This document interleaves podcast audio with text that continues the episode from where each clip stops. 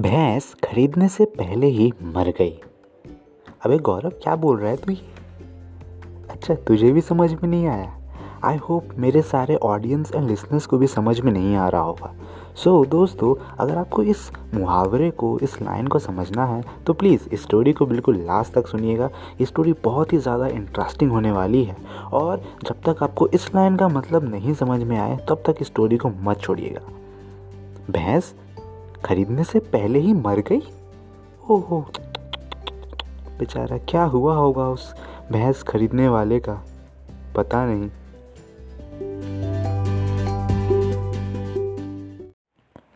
Hello lovely amazing people this is your only host and दोस्त avenger Gaurav a podcast influencer and also fabulist welcoming you all in my podcast that is welcome the AG show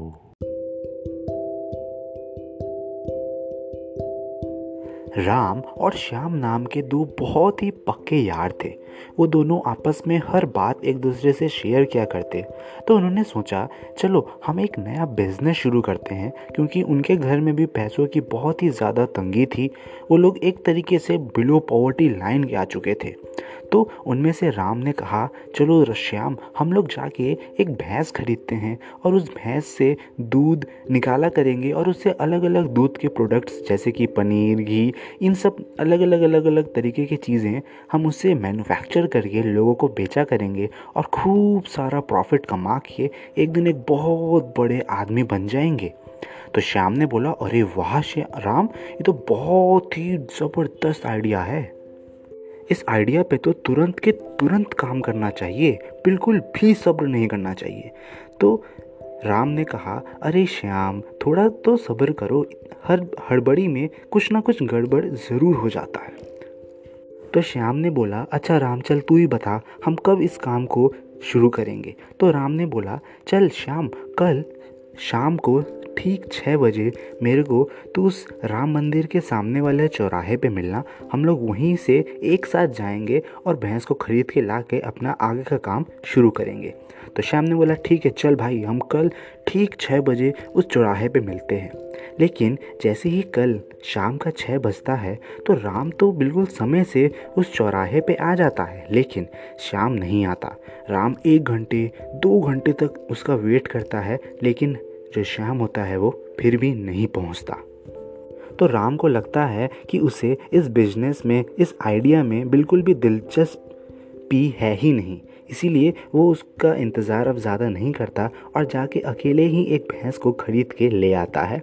और फिर अकेले ही अपने घर के बाहर वाले आँगन में उस भैंस को लगा देता है और जैसे जैसे उन लोगों ने बात को आगे बढ़ाने की बात की थी डिस्कशन किया था, उस हिसाब से वो धीरे धीरे धीरे धीरे भैंस से दूध निकाल के उसके अलग अलग अलग अलग प्रोडक्ट्स बनाता है।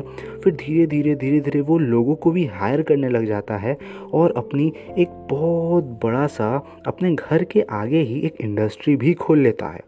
तो अब जैसी इंडस्ट्री खुलती है तो उसका मुनाफा और बढ़ने लग जाता है, वो और ज़्यादा कमाने लग जाता है।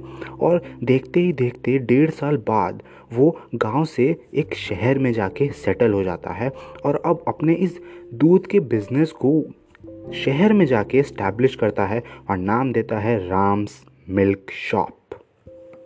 तो गाँव से निकलने के तीन साल बाद उसे ख्याल आता है कि चलो यार, अब हम अपने गाँव भी थोड़ा जाके देख आते हैं कि वहाँ पे लोगों का क्या हालचाल है, अपने दोस्तों से मिलाते हैं। और अपने बड़े बुज़ुर्गों से आशीर्वाद लेके आते हैं और अपने बारे में भी वहाँ पे जाके लोगों को बताते हैं। अब क्योंकि राम बहुत ही बड़ा आदमी बन चुका था, अमीर आदमी बन चुका था तो वो एक बहुत ही लग्जरी कार में गाँव की तरफ़ निकलता है। लेकिन आप सबको तो पता ही है दोस्तों, गाँव की सड़कें कैसी होती हैं और ऊपर से उस गाँव में बारिश भी हुई थी।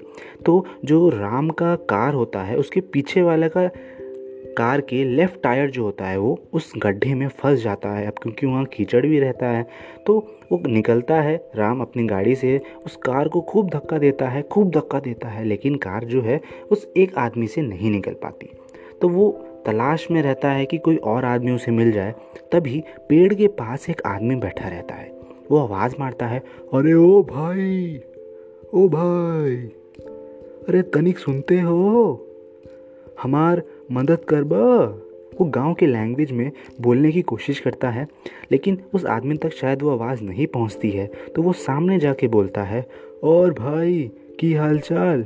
तनिक हमार मदद करब हमारी कार जो है ना, वो गड्ढे में फंस गई है। तो तनिक मदद कर दे लई प्लीज़ तो वो जो दूसरा आदमी होता है, वो फिर भी कुछ नहीं बोलता। तब जो राम होता है, वो झुक के उसको देखता है तो बोलता है, अबे, श्याम, अबे तू यहाँ क्या कर रहा है? तेरी ऐसी हालत किसने की?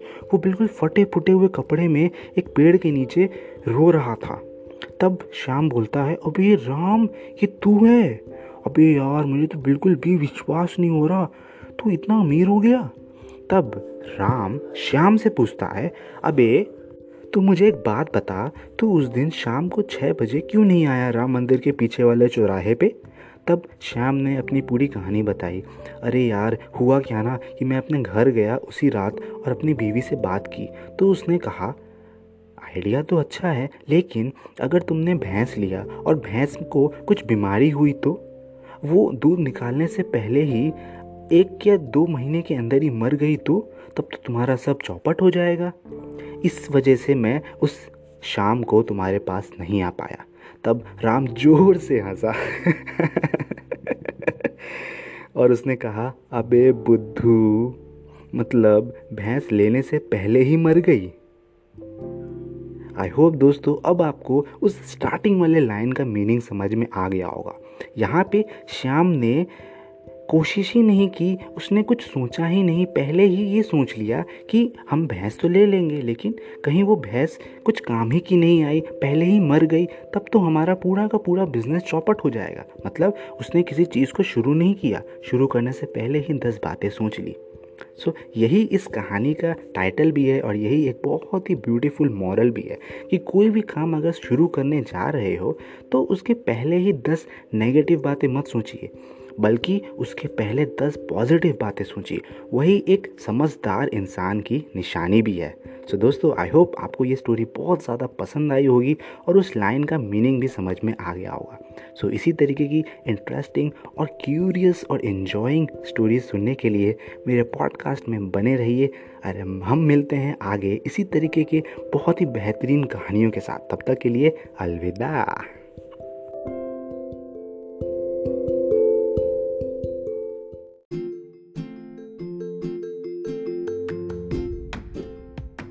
Thank you so much guys. Thank you thank you so much. Because you guys spent your couple of minutes in my podcast this is really a great deal for me. So if you guys really wants to listen these type of inspiring and enjoyable stories then stay connected with my podcast. That is welcome the ag show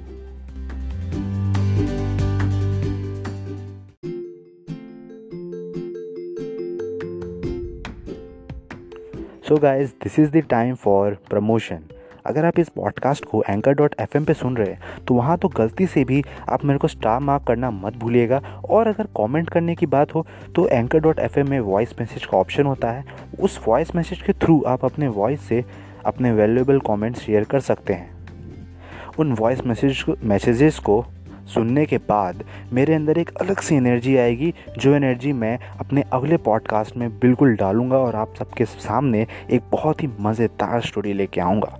और अगर आप इसे Spotify Apple podcast Google podcast Stitcher radio public Kuku FM कहीं पे भी सुन रहे हैं तो मेरे को फॉलो करना गलती से भी नहीं भूलिएगा, ताकि मेरे आने वाले अपकमिंग स्टोरीज़ पॉडकास्ट आपको तुरंत के तुरंत नोटिफिकेशन मिल जाए और आप उस पॉडकास्ट को सब काम छोड़ के सुन पाएँ। और एप्पल पॉडकास्ट पे मेरे को रेटिंग और कमेंट देना तो गलती से भी मत भूलिएगा। This is must guys this is must so tata bye bye let's meet in another podcast